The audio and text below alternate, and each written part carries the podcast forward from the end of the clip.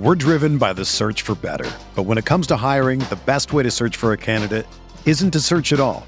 Don't search match with Indeed. Indeed is your matching and hiring platform with over 350 million global monthly visitors, according to Indeed data, and a matching engine that helps you find quality candidates fast. Ditch the busy work. Use Indeed for scheduling, screening, and messaging so you can connect with candidates faster. Leveraging over 140 million qualifications and preferences every day, Indeed's matching engine is constantly learning from your preferences, so the more you use Indeed, the better it gets. Join more than 3.5 million businesses worldwide that use Indeed to hire great talent fast. And listeners of this show will get a $75 sponsored job credit to get your jobs more visibility at Indeed.com slash BlueWire. Just go to Indeed.com slash BlueWire right now and support our show by saying that you heard about Indeed on this podcast. That's Indeed.com slash BlueWire. Terms and conditions apply. Need to hire? You need Indeed.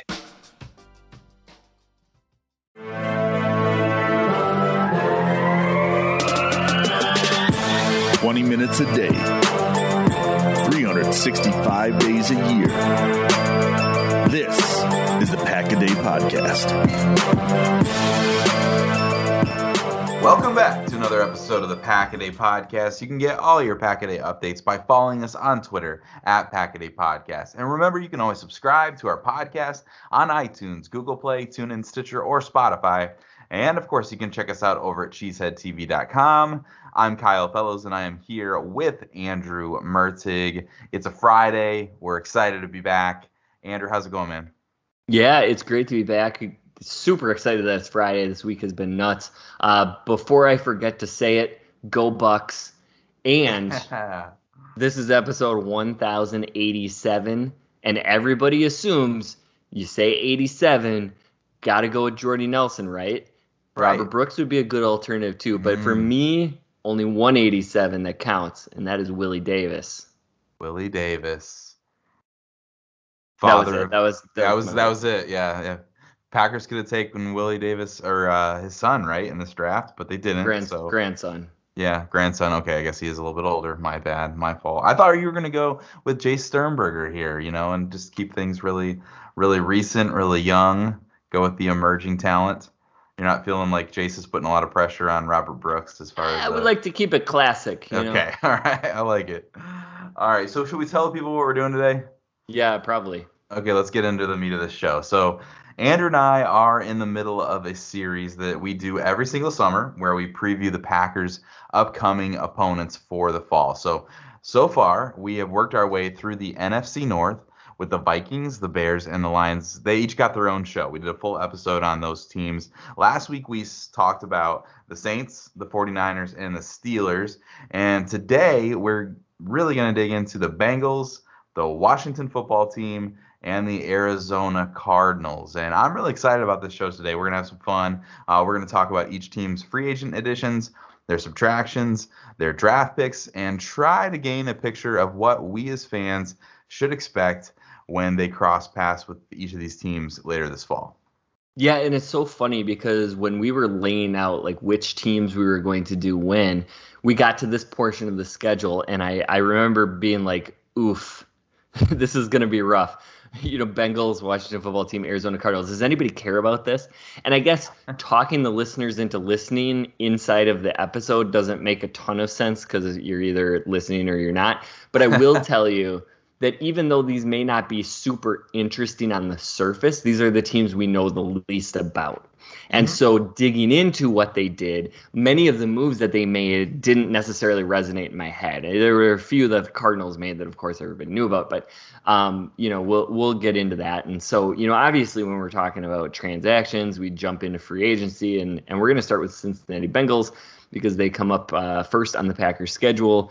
And there were a bunch of re-signings, and I'm not going to go through every single one of them because honestly, this is pretty dull. Uh, but you know, you have punter Kevin Huber, uh, running back Samaje Perine, wide receiver Mike Thomas, lineman Quinton Spain, uh, defense tackle Mike Daniels, cornerback Tony Brown. There's a couple of former Packers in there. Um, so basically, what I'm looking at here uh, when I am breaking this down is Mike Daniels is back And, and a bad team that doesn't really bring back any of their veterans, well, that's probably a good move. You know, they're clearly committed to getting younger and changing the culture. Um, so who did they lose? They lost wide receiver AJ Green, running back Gio Bernard, defensive lineman Geno Atkins, some huge, huge names there, right? Uh, kicker Randy Bullock. There's a bunch of like odds and ends and transactions, but defense lineman Carl Lawson or Edge, depending on how you label him, cornerback William Jackson. Those are players who may not be household names, but had big, big impacts on this team. And you know, like AJ Green, Geno Atkins, those were pillars of this franchise basically since they were drafted. And you know, Gio Bernard was that like super frustrating fantasy football player that like no everybody had on the roster at some point, but nobody wanted.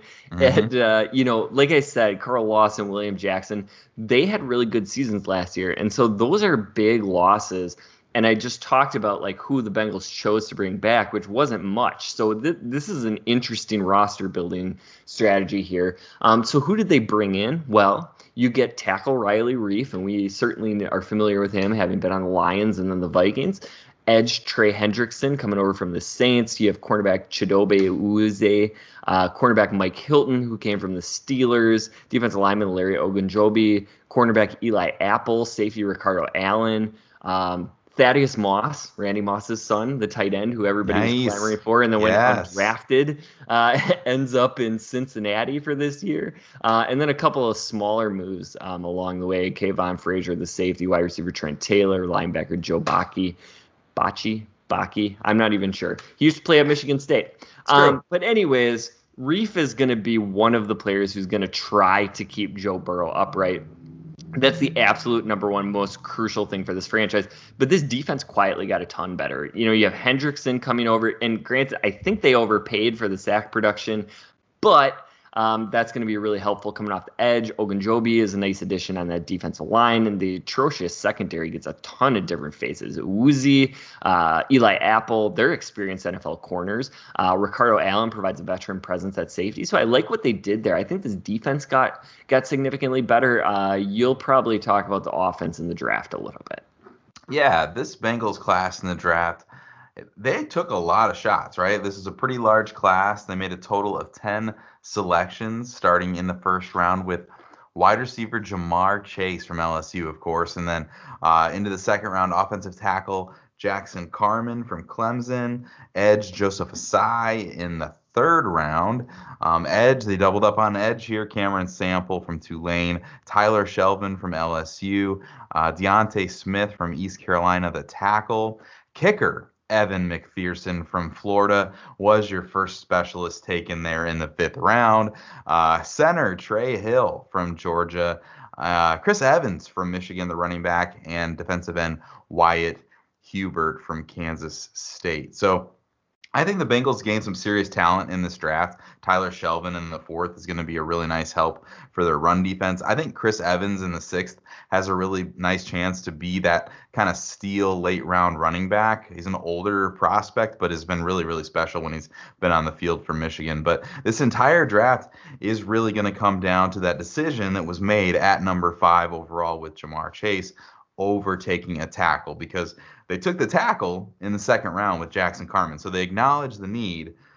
But if Joe Burrow gets beat up again, I bet you're wishing that you would have gone ahead and taken that tackle ahead of the wide receiver there in the first round when the talent's a little bit stronger. So we know that the skill position guys are always like shiny objects and guys like Chase, they're they're hard to pass up, right? For those big uglies instead. So uh, giving Burrow an arsenal of weapons and Higgins, Boyd, and Chase it's really really fun. But we're gonna have to kind of wait and see how this plays out in just a couple years for those Cincinnati Bengals. Yeah, and you know, first the draft class. You know, obviously Ja'Marr Chase looks like a really intriguing prospect. Jackson Carman was um, not my favorite tackle prospect, but certainly the Bengals like what they have there. I thought Ossai was a, a bit of a steal there. There were a lot of people that liked Cameron Sample, didn't really see it myself. I like Shelvin, just like you mm-hmm. mentioned, that yeah. that you know huge mammoth in the the middle that's going to prevent those teams. Um, from from running up the gut. Uh, Chris Evans, just like you, really liked him a lot. I thought they got got some some nice flyers in the late rounds. Center Trey Hill, uh, edge Wyatt Hubert, like those are some fun, intriguing late round guys. But just wanted to to ask you a little bit uh, from a roster building standpoint you know, so you take a wide receiver at five overall, which I don't love, period. And then yeah. you take your tackle in the second round. Now, let's say the Bengals had decided to do the inverse. You have Penei Sewell sitting there when you're on the clock. You take him at number five. And then in the second round, you could have gotten somebody like Rondale Moore, D'Wayne Eskridge, Tutu Atwell, Terrence Marshall. Those are players that all went after Jackson Carman. Um, and I just felt like, you know, the drop off from somebody like Chase to let's say his teammate, and then you still get that LSU familiarity with Terrace Marshall. Mm-hmm. To the the difference between Jackson Carman and Penei Sewell is mm-hmm. is huge, and offensive line is your number one need. So I I mean, what did you think about them going wide receiver first? I don't want to just bash the organization, but I really thought that the Bengals had a chance to kind of redirect the ship and the direction of this entire franchise because they had the opportunity to take Joe Burrow last year and they obviously they took that pick. And then it feels like the Bengals just have a way of being stubborn sometimes. I feel like in some ways when in their roster building and it feels like this year they kind of reverted back to that like I said taking the shiny object when the better pick is in front of them. And I know that I think we agree that you and I that building through the trenches is really, really important. And obviously, last year we saw Joe Burrow get hurt, and it just feels like, man, they may have missed an opportunity here. I'm with you. I understand, like, Rondale Moore is not the same kind of player as Ja'Marr Chase. He's just a totally different, they might as well play different positions on the field. But Terrace Marshall is not you, can, you could use those guys in similar ways. And when you already have Higgins and Boyd on the roster, I don't think you would have been abandoning your quarterback to a position group that was lacking talent by doing that. I really do think you give yourself a better chance by putting someone like Penei Sewell on this roster. But that's my personal opinion. We'll see it play out. Uh, but that's probably where I'd sit. I'm curious your thoughts on what you would have done with this. Yeah, I mean, I I don't understand not taking the franchise tackle the the position is worth so much more. You get more longevity with offensive linemen than you do wide receivers, right? If mm-hmm. if if both turn out to be all pro players, Penei Sewell is going to be playing a lot longer than Ja'Marr Chase. Yeah. I think you're going to get more bang for your buck in in you know the offense lineman and just as prospects, the floor is a lot higher for Penei Sewell because worst case you slide him inside and he's an excellent guard. I I don't understand the the philosophy. It, it seemed to me like Joe Burrow dictated this pick, and if if that is the case, that's a very dangerous precedent to set. And like, I don't want to make this all about Aaron Rodgers all the time, but the whole idea that the Packers don't give him weapons is such a joke because the Packers may have had the best offensive line in the league last year. And if if you're telling me that the offensive line isn't a weapon for mm-hmm. the quarterback, then we're talking about a different sport to me. Like yeah. the offensive line being great makes Allen Lazard better. It makes Robert Tonyan better. It makes every single person on that field better, including Aaron Rodgers. And I think if you're the Bengals, you have to do absolutely everything that it takes to protect Joe Burrow, one, but two, to provide him with the opportunity to feel comfortable and be his best self. And I don't I don't think they did. I I don't know. I mean, I think their offensive line improved a little bit, maybe a lot of bit, but yeah. a lot from really bad isn't gonna help. Yeah, and so I mean you're absolutely right. Time in the pocket is a weapon. And I, we make fun of Mike McCarthy and Aaron Rodgers scrambling around for his life, making unbelievable plays over the years. But that was that that's a testament to that. Like the more time that Aaron Rodgers could create, whether it's his line doing it for him or his legs, his awareness, that time is money, is valuable in the NFL. And so I'm with you. I think that that's probably one of the best things that they could have done is finding that for Joe, Burrow. I think offensive tackle Jonah Williams probably factors into this. They took him in the 2019 draft. He's kind of played all over that line and he spent some time hurt. So I'm sure they kind of feel like, well, we did that. Maybe we move him around. But man, you really Joe Burrow's got to be healthy and he's got to be the franchise going forward. I don't want to be a naysayer and negative, but if I'm predicting, I would guess that this is Zac Taylor's last year as the head coach in Cincinnati, and that they're hiring Joe Brady uh, to try to make this whole thing go again uh, next year. So we'll see. I'm not a big fan of what Cincy's up to, but it's it's fun to watch nonetheless. So we'll go from a team that we didn't like what they did too much to a team that I have a feeling we will. At least I do. Uh, and that is the Washington football team, uh, who, at least for this season, is sticking with the football team hopefully past 2021, but that's just me. Um, anyways, what they did in free agency, they re-signed, or more accurately, they franchise tagged guard Brandon Scherff. Uh, they re-signed quarterback Kyle Allen, kicker Dustin Hopkins, running back Lamar Miller, and a bunch of other guys that you don't want to hear about. So, you know, Brandon Scherff is the big deal, of course, but they are paying a guard big time tackle money on this franchise tag. And yes, he is one of the best in the league, but that's still a very steep price to pay for for a guard. Uh, kicker Dustin Hopkins might be the next best re-signing, so that says a lot about who was a free agent for Washington and who they decided to bring back. But uh, let's take a look at who they lost. And so you have edge Ryan Kerrigan, who went over to the rival Eagles, uh, linebacker Kevin Pierre Louis, cornerback Ronald Darby, linebacker uh, or edge player Ryan Anderson, corner Fabian Moreau, um, and linebacker Reuben Foster, linebacker Mychal Kendricks. So there's certainly some big names there, but what did the footballers really lose? Well, yeah, you lose a franchise staple in Ryan Kerrigan, but they certainly didn't need him with the ridiculous depth at pass rusher that they have on the team. Darby and Moreau are losses at corner, but I, you know I think they're kind of replaceable players at this point, and and there's a plan in place to replace Reuben Foster and Mychal Kendricks, which we will get to in the draft. That's on you.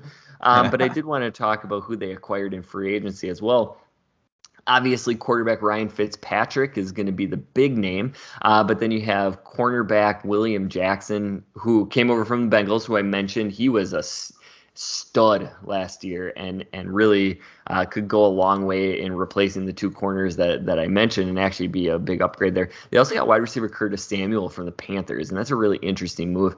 Um, there's not a lot of other splashy names that they picked up in free agency. You know, I would say uh, tackle Charles Leno, who they got from the Bears after he was cut, is interesting just because he's an experienced starting tackle in the NFL, and that's always valuable. Um, I think you know the the whole Curtis Samuel and they signed uh, wide receiver Adam Humphries as well. Adding that to Terry McLaurin um, and another wide receiver in the draft that Kyle will talk about is going to make for a pretty fun wide receiver room. We're driven by the search for better, but when it comes to hiring, the best way to search for a candidate isn't to search at all. Don't search. Match with Indeed. Indeed is your matching and hiring platform with over 350 million global monthly visitors, according to Indeed data, and a matching engine that helps you find quality candidates fast. Ditch the busy work. Use Indeed for scheduling, screening, and messaging so you can connect with candidates faster. Leveraging over 140 million qualifications and preferences every day, Indeed's matching engine is constantly learning from your preferences, so the more you use Indeed, the better it gets. Join more than 3.5 million businesses worldwide that use Indeed to hire great talent fast. And listeners of this show will get a $75 sponsored job credit to get your jobs more visibility at Indeed.com slash BlueWire. Just go to Indeed.com slash BlueWire right now and support our show by saying that you heard about Indeed on this podcast. That's Indeed.com slash BlueWire. Terms and conditions apply. Need to hire? You need Indeed. Whether you're a world class athlete or a podcaster like me, we all understand the importance of mental and physical well being and proper recovery for top notch performance.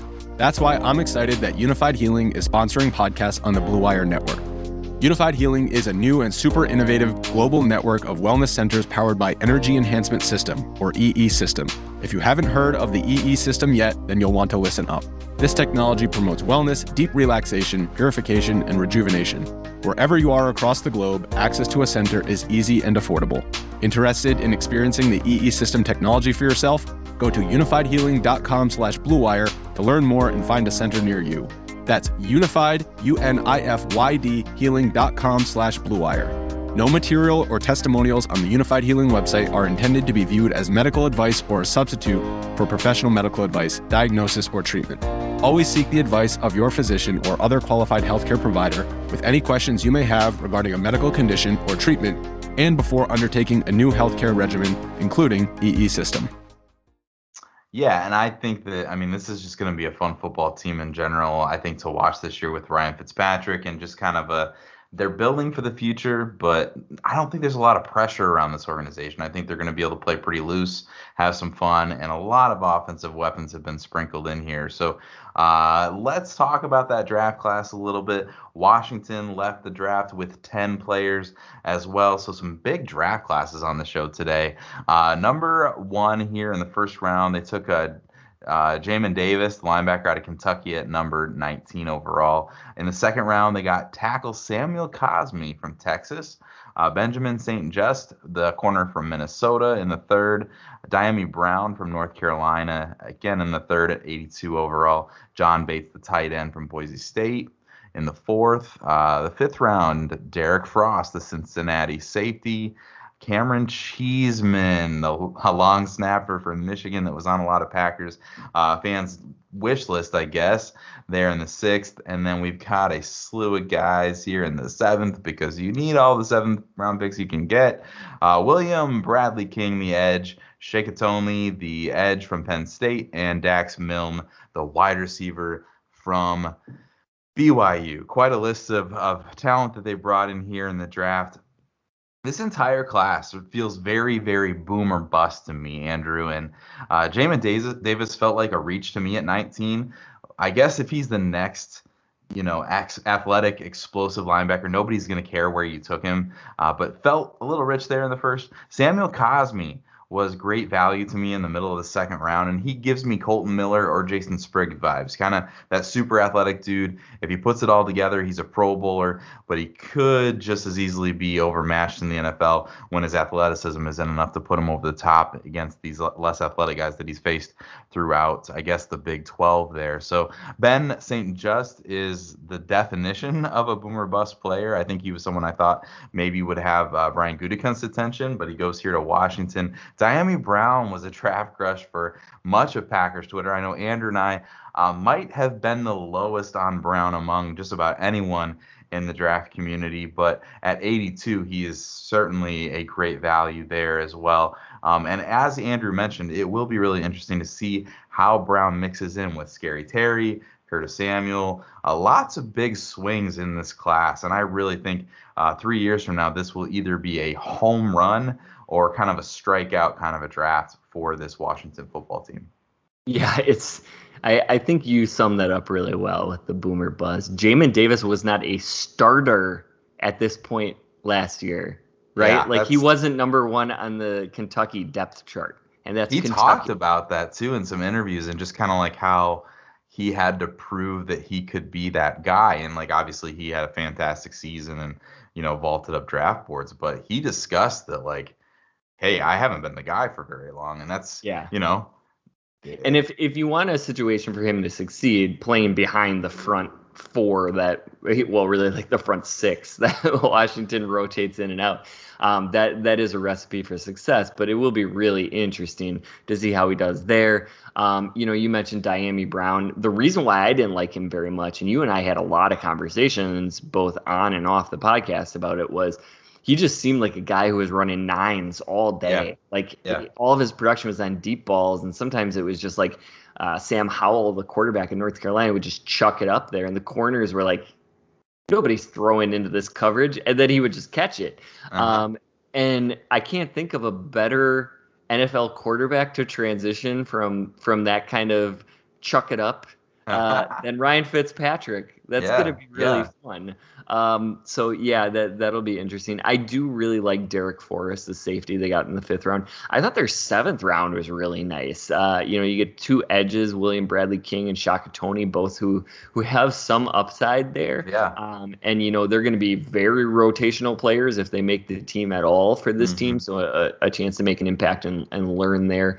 Uh, Dax Milne, I think it's Milne or maybe Milne. Yeah. I don't remember out of BYU. He's a he's a fun gadgety kind of uh, wide receiver. So. Um, we'll see how how that turns out, but yeah, definitely a really interesting set of additions to this team, which was, I thought, a little underrated last year. Yeah, they went seven and nine. I get I get it. Like you're a division winner at seven and nine, nobody's gonna really take you seriously. But people forget that's where the Seahawks were right before they blew up. That Mhm. that, that was the the playoff year. They made it at seven and nine, and then there was the Beastquake run where the Seahawks upset the Saints. And the next year is when Seattle really took off. And this Washington defense could be that good. Like they Yeah. I, I I I don't want to tip off anybody that I play fantasy football with, but like if you don't take Washington's defense number one, you're doing it wrong. That's a that I don't know. Is that a hot take? I haven't looked at a It's lot It's probably of. a hot take. I don't really. Uh, that's I- I probably a hot take. I haven't seen that, but I don't think you're wrong. I think they have all the pieces. It'll be interesting. The only thing is if Ryan Fitzpatrick's chucking it up too much, uh, we may have a little bit of offensive firepower going on. But really, like it is going to be interesting because Dyami Brown. We talked about the nine routes, and that's kind of his nature. It seems. I know there was a lot of talk about.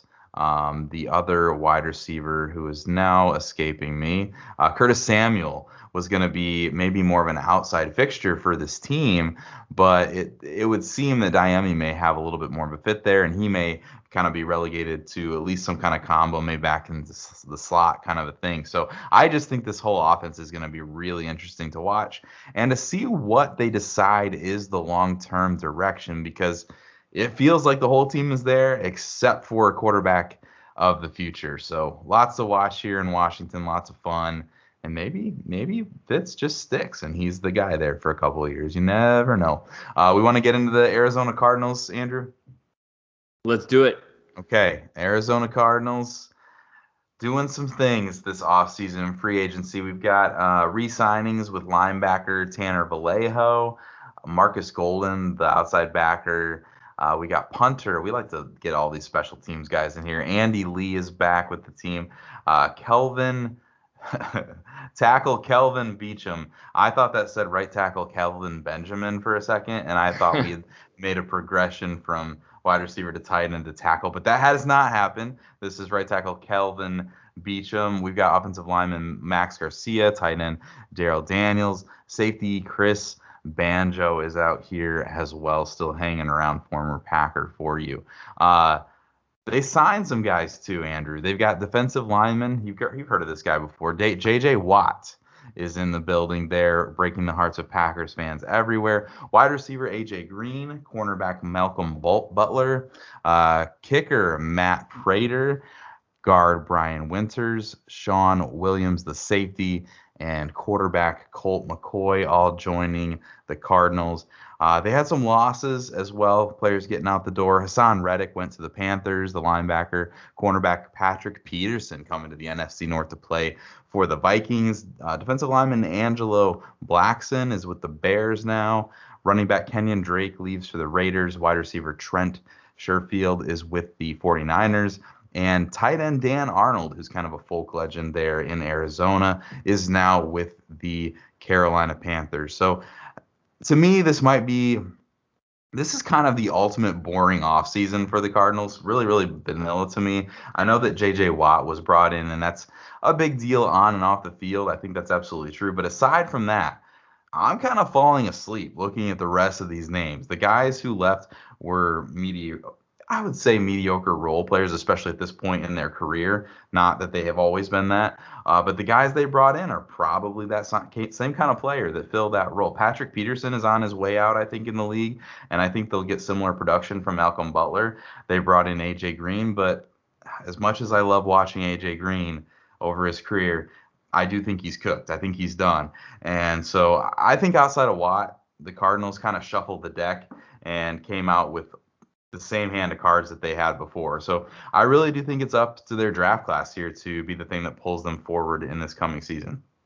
Yeah, you know, and you and I talk about balance sheets a lot when it comes to these moves. And yes, when he's healthy, JJ Watt certainly is a much better player than Haason Reddick. But is JJ Watt going to give you the same level of production that Haason Reddick did last year? Yeah. That's highly questionable. Is Malcolm Butler going to be an improvement on Patrick Peterson?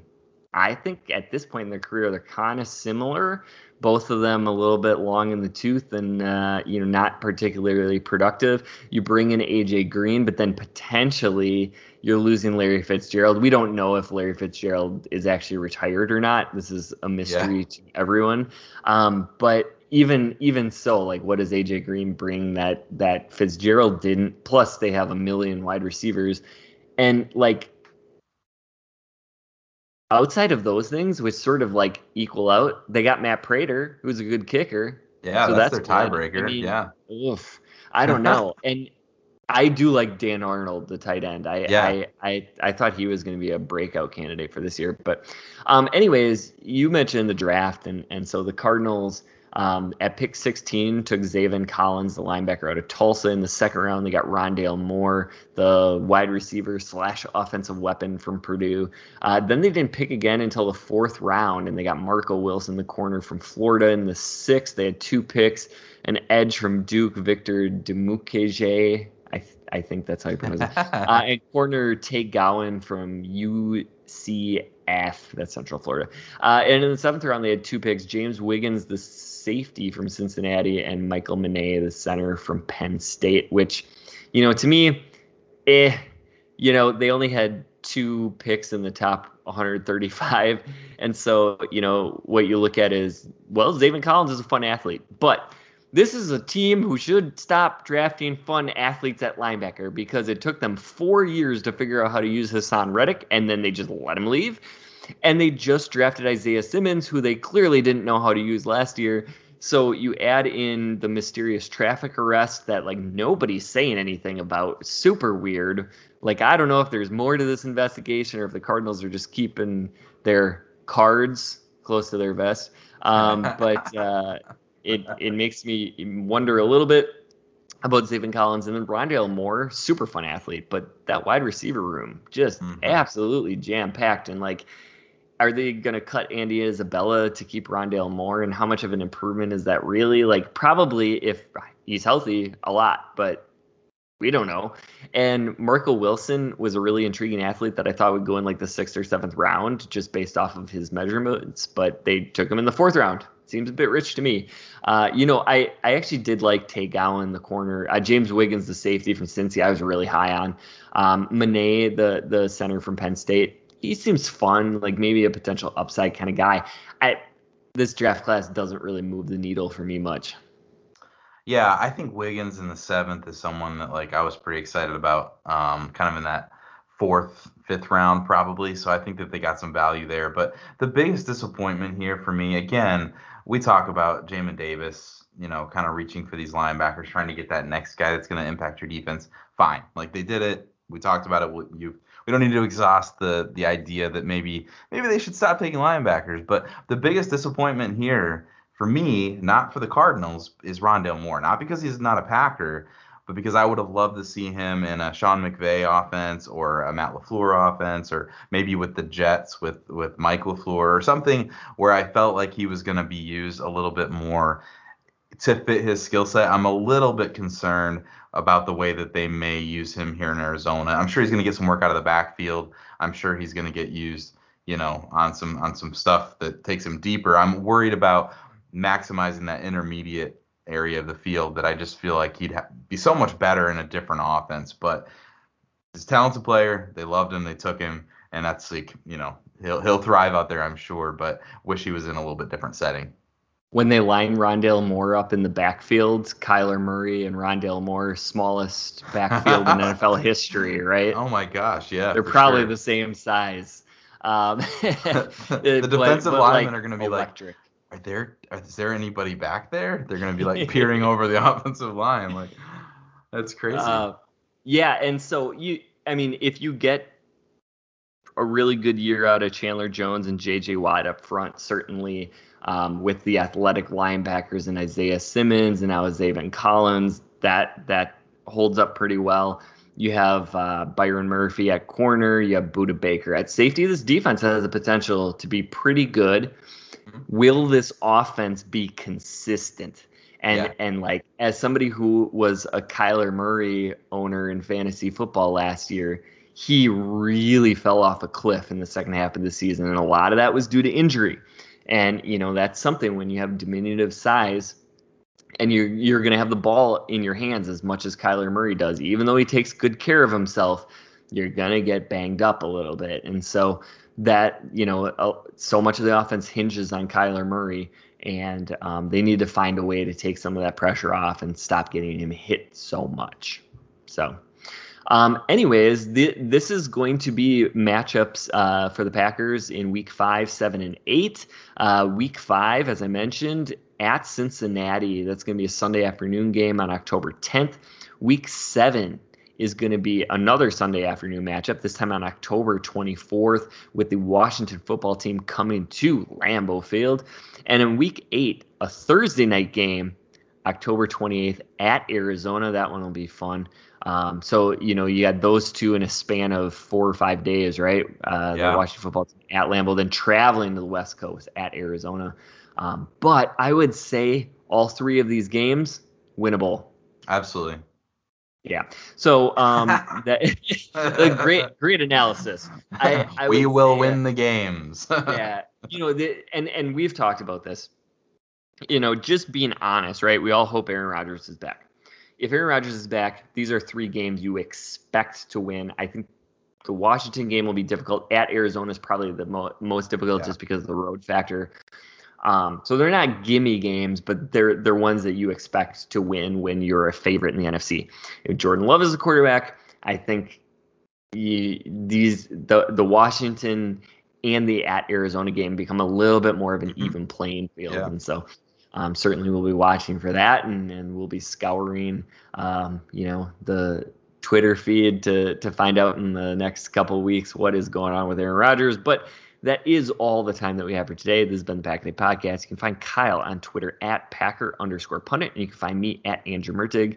Please subscribe and, and consider giving us a five star rating uh, if if you're a regular listener or if you're just discovering us. But you can catch Kyle and myself every single Friday. Next week we'll be back to continue our conversation on the Packers 2021 opponents. Thanks for listening, and as always, remember. Go, hey, go!